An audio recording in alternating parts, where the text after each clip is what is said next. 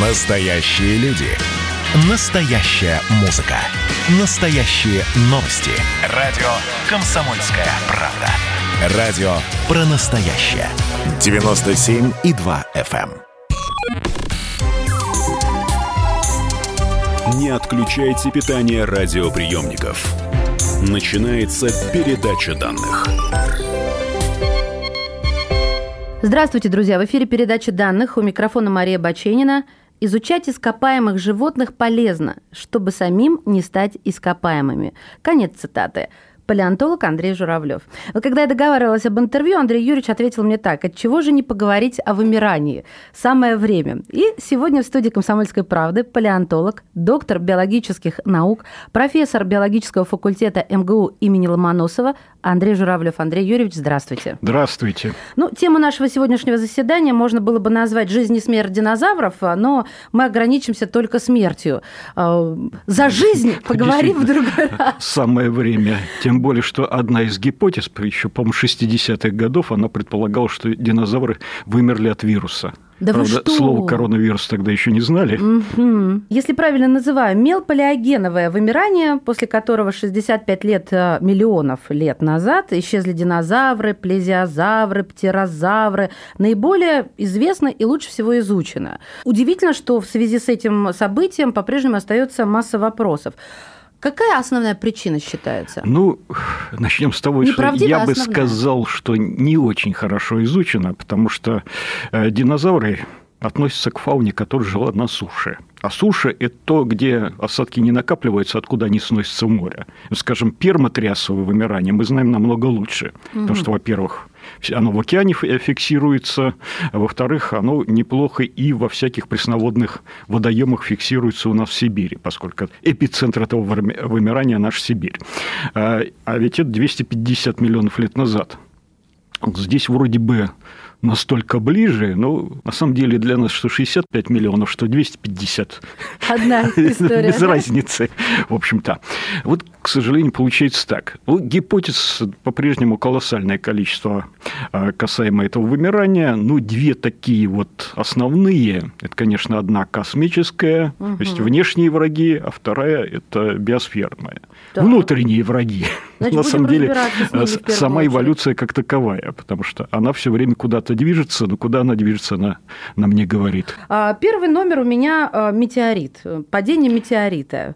А, И это старейшая, насколько я понимаю, наиболее распространенная гипотеза, которая связана с вымиранием динозавров. Но возникает в первую очередь вопрос, а разве падение метеорита, астероида, неважно, могло привести к вымиранию вот, ну, во всех ареалах обитания динозавров? Э, Или тут все от размеров зависит метеорита, ну, от небесного тела, Ну, так? конечно, от размеров метеорита все зависит. Может такой метеорит свалиться, что понаставил от Земли ямку. вообще ничего не останется. Ага. Ну, я бы не сказал, что это такая уж древняя гипотеза. В общем-то, впервые ее высказал палеонтолог, который вообще всю жизнь занимался губками. Был такой Владимир Акулич, канадский палеонтолог русского происхождения. Вот он в 50-е годы, э, узнав о том, что метеориты и астероиды могут пролетать очень близко от Земли, предположил, а почему бы вот исчезновение динозавров не привязать к падению астероида Почему крупного? мне такие мысли никогда на ум не приходят? Вот идет дождь, а почему бы не привязать к потопу исчезновения? Тоже динозавров? привязывают. Это я Вот. понимаю, просто а мысли уже прекрасные. в, в- в конце 70-х, в начале 80-х, когда э, геологическая и палеонтологическая наука получили более тонкий инструментарий, то есть стало возможно изучать отдельные элементы, отдельные изотопы, вот тогда все это начиналось. Э, Двое человек по фамилии Алварес, оба американцы, старший один из участников Манхэттенского проекта, который создавал атомную бомбу американскую, а второй его сын геофизик. Тогда модной гипотезой было как раз взрыв сверхновой звезды, поскольку дойду. астрофизики это только что открыли, и это стало модным все вымирания на Земле связывается со, со- со взрывами сверхновой. Ну, папа подумал, сказал ему, ну, наверное, надо поискать плутоний, потому что а, при взрыве сверхновой обязательно выделяется плутоний, А где поискать? а на Земле поискать плутоний. покопаться Э, вот в почве? Просто покопаться вот в тех отложениях, где вымерли динозавры, в том самом слое. Так. Слой был, в общем-то, более-менее известен, в какой момент это происходит, а на потому какой что глубине этот слой так? Да, на, на любой. Потому что горообразовательные процессы, они давно уже вознесли многие эти древние слои наверх. высоко наверх. Это еще Леонардо да Винчи об этом писал. Есть такой слоек глинистый, ну, он где-то один сантиметр, где-то чуть побольше, и в нем ничего нет. А ниже лежат меловые отложения сотни метров, даже километров что толщиной, то, что в геологии называется мощностью, все набитые раковинами планктона и прочих водных организмов, и выше то же самое этого слоя. Вот он, собственно, слой вымирания. Значит, искать надо там, тем больше по всяким датировкам, вот понятно. А, на самом деле, хотя я и говорю, что там сантиметр глин, эти сантиметры может накапливаться и несколько десятков тысяч лет, и несколько сотен тысяч лет, и даже миллионы лет. Начали искать плутоний, плутония не нашли, то есть не прилетало ничего от сверхновой, зато нашли иридий. Здесь вдруг иридия в 30 раз больше оказалось, чем его должно быть. Откуда взя... мог взяться иридий избыточный? А вот избыточный иридий мог принести астероид, но могли принести и вулканы, потому что на самом деле вулканы, они тоже из недр из Земли, недр, да, много логично. чего поставляют угу. обратно, в том числе и иридий. Ну, по соотношению некоторых других элементов пришли к выводу, что, скорее всего, все-таки астероид.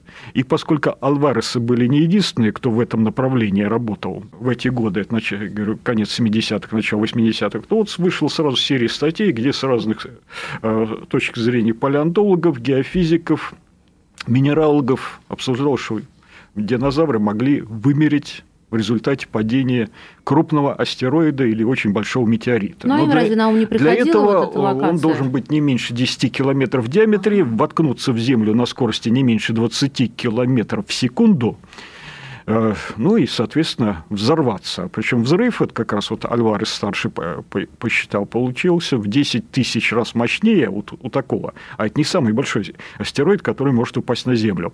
Э, в 10 тысяч раз мощнее, чем все на тот момент запасы, существовавшие ядерного оружия у СССР и США и Китая вместе взятых. Земля бы не развалилась. Э, вот от такого раскладе. астероида еще не развалится. Mm-hmm. Для этого нужен камушек побольше.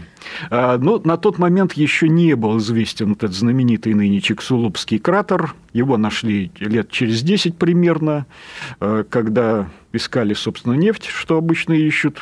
Что ищут геологи? Золото, алмаз, нефть. И нашли вот с помощью геофизических, опять же, методов вот этот круглый провал где-то 200 километров в диаметре Ого. и 250-150 километров в диаметре, 200 глубиной. Это на полуострове Юкатан? Это полуостров Юкатан, причем на Юкатан заходит сам его краешек, а все остальное в Карибском море. Угу. А вокруг него, это когда уже начали дополнительные исследования проводить, нашли то, что называется брекче выброса, потому что когда один крупный камень втыкается в другой, тот колется на кусочки, и частично, и вот эти кусочки все рядом вздымаются большим валом. Вот этот вал тоже нашли, стало понятно, что это действительно э, метеорит или большой астероид, Точнее, маленький астероид. Вычислили или... размеры? Ну, вот размер примерно, ну, чуть поменьше, чем нужно было бы. Для раскола В принципе, планеты. для раскола планеты, для вымирания всех динозавров на самом деле тоже. Ну, правильно я вас понимаю, то, что эта гипотеза э, не мила вашему научному сердцу? Э, ну, так, чтобы как абсолютная причина точно не имела. Угу. Потому что... А опровергли ее уже тоже э, научно? Ну, опровергнуть ее на самом деле тоже сложно, потому что, конечно, данный астероид или какой-то другой в этом деле мог поучаствовать. Получается, сверхновый, взрыв сверхновой звезды недалеко от нашей планеты, которую, из-за которой искали изотопы, вот э, отец и сын ученый, Е, ученый Е, мы брать в расчет не будем, потому что ну, не нашли изотопы, значит, ничего не взрывалось. Правильно? Правильно. И вот эта внешняя угроза жизни динозавров, она не случилась, ее не было. А потоп, Значит, я на всякий случай объясню, что у нас суша в среднем находится на 500 э, метров выше поверхности современного океана.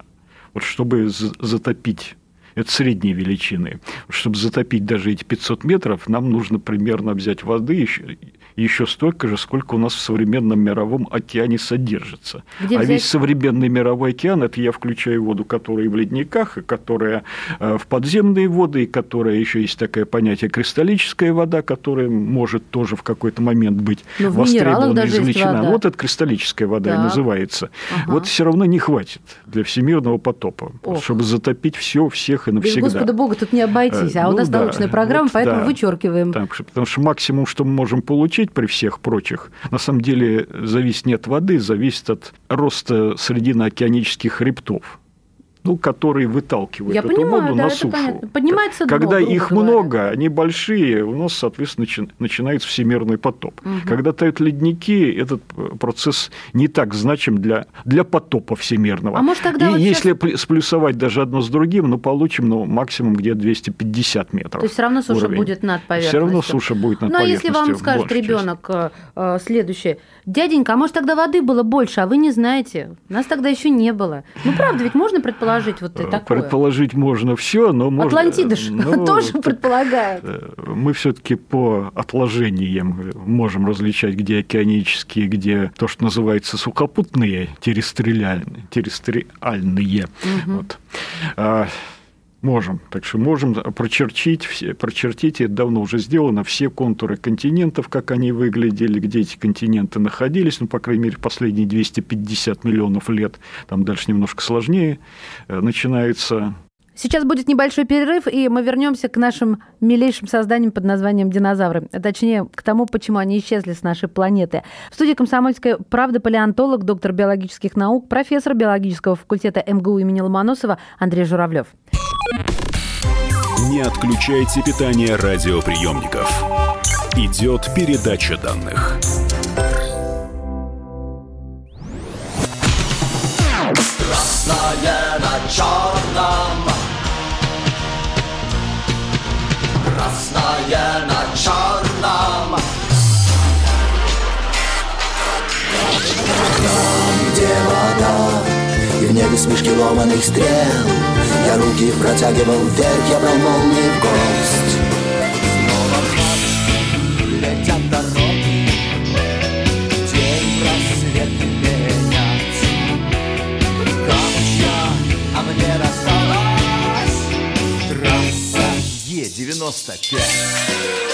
ночь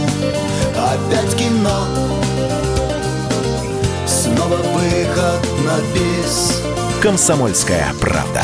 Радио поколения Алисы.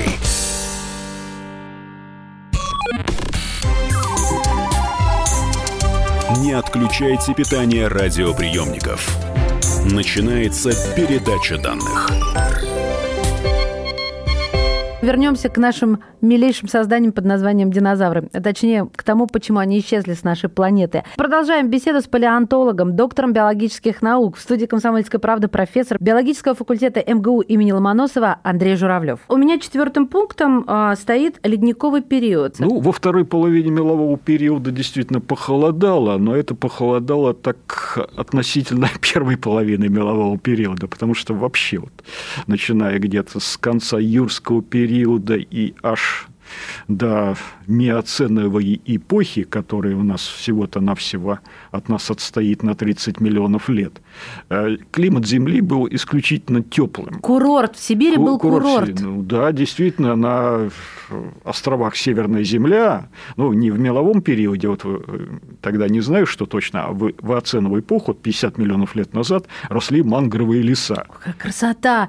А, в. Египте вместо Сахары гова- были э, сады, там были мангровые леса, шапок этих, эм, как это... э, Ледниковых не было вообще. да. Боже, крокодил, наверное, балдели, да?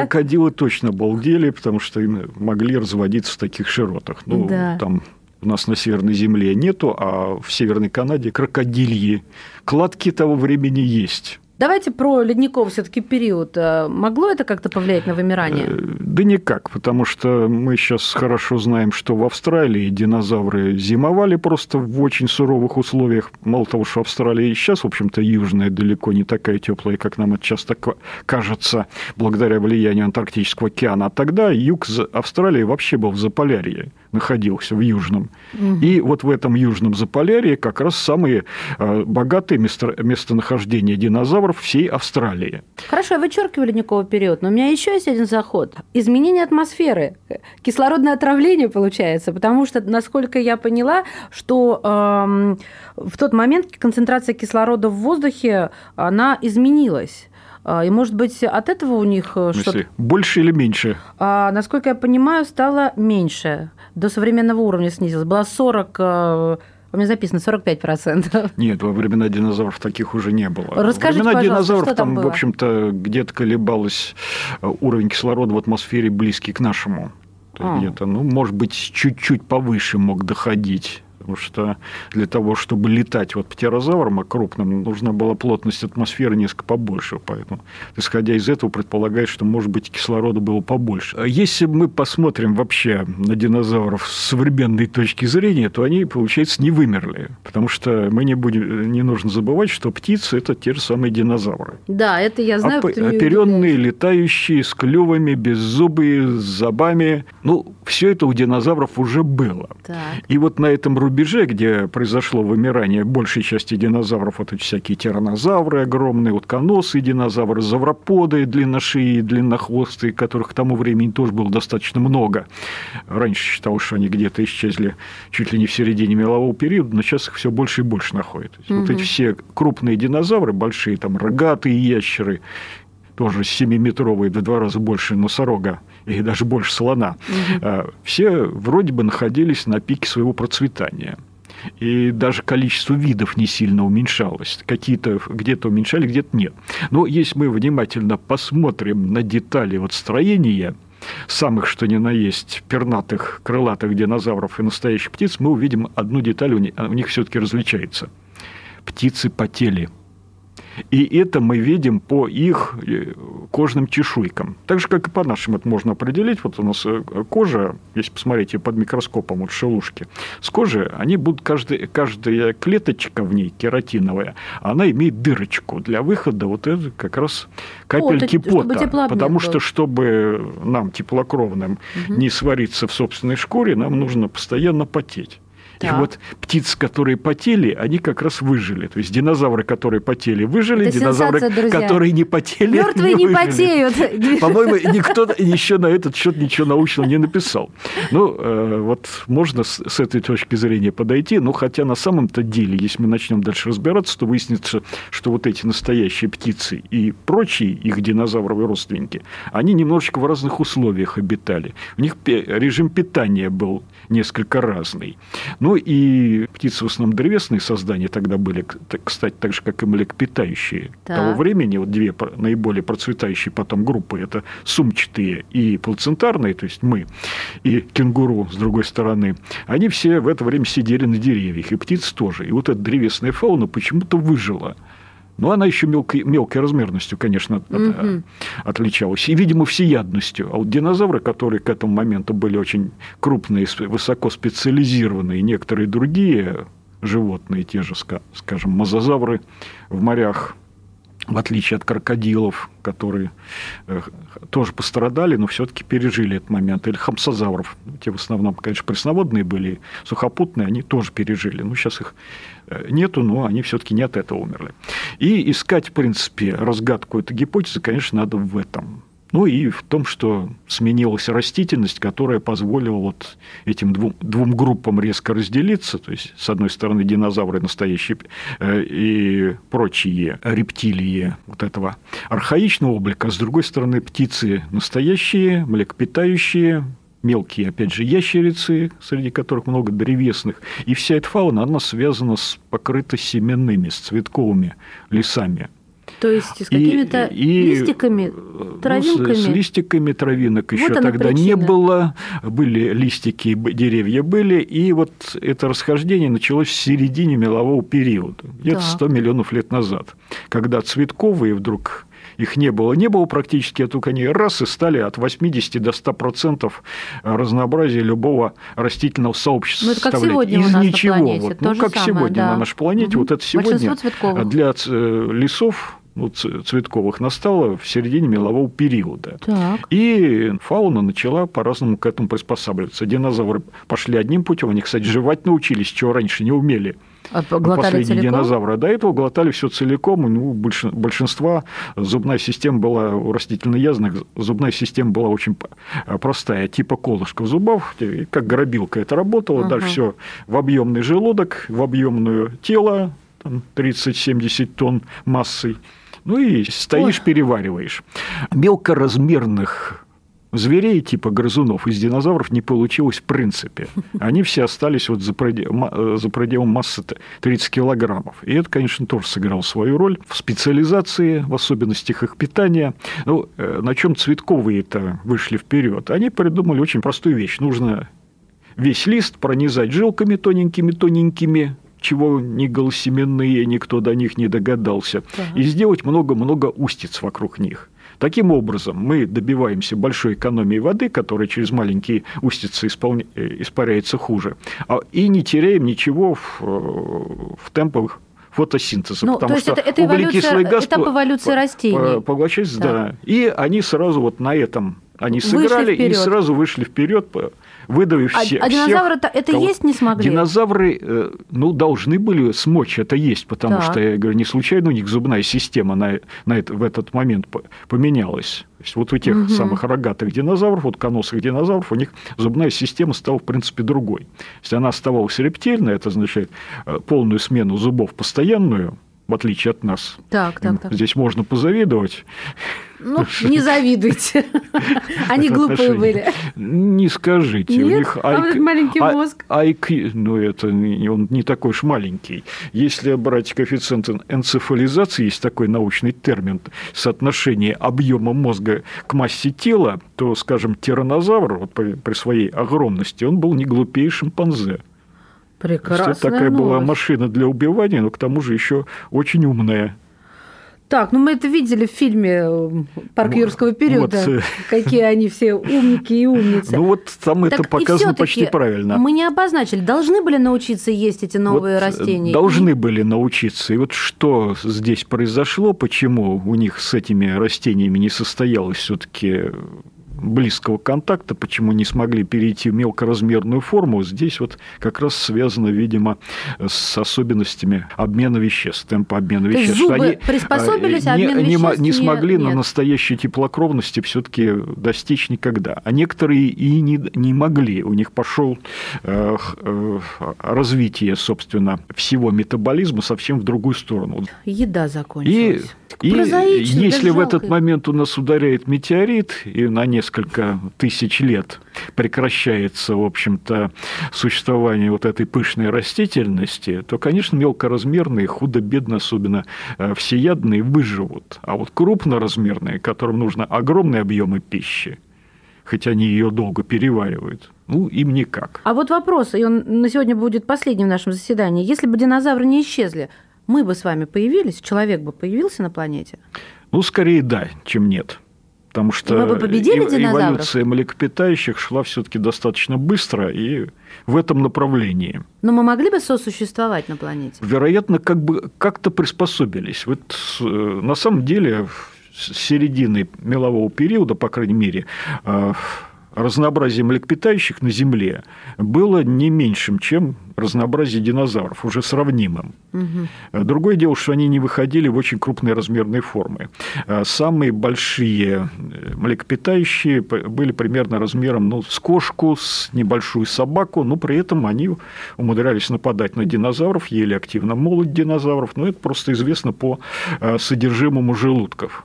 Спасибо вам большое. У нас э, в студии был палеонтолог, доктор биологических наук, профессор биологического факультета МГУ имени Ломоносова Андрей Юрьевич Журавлев. Спасибо вам большое. Спасибо, до новых встреч. Передача данных успешно завершена. Не отключайте питание радиоприемника. Скоро начнется другая передача.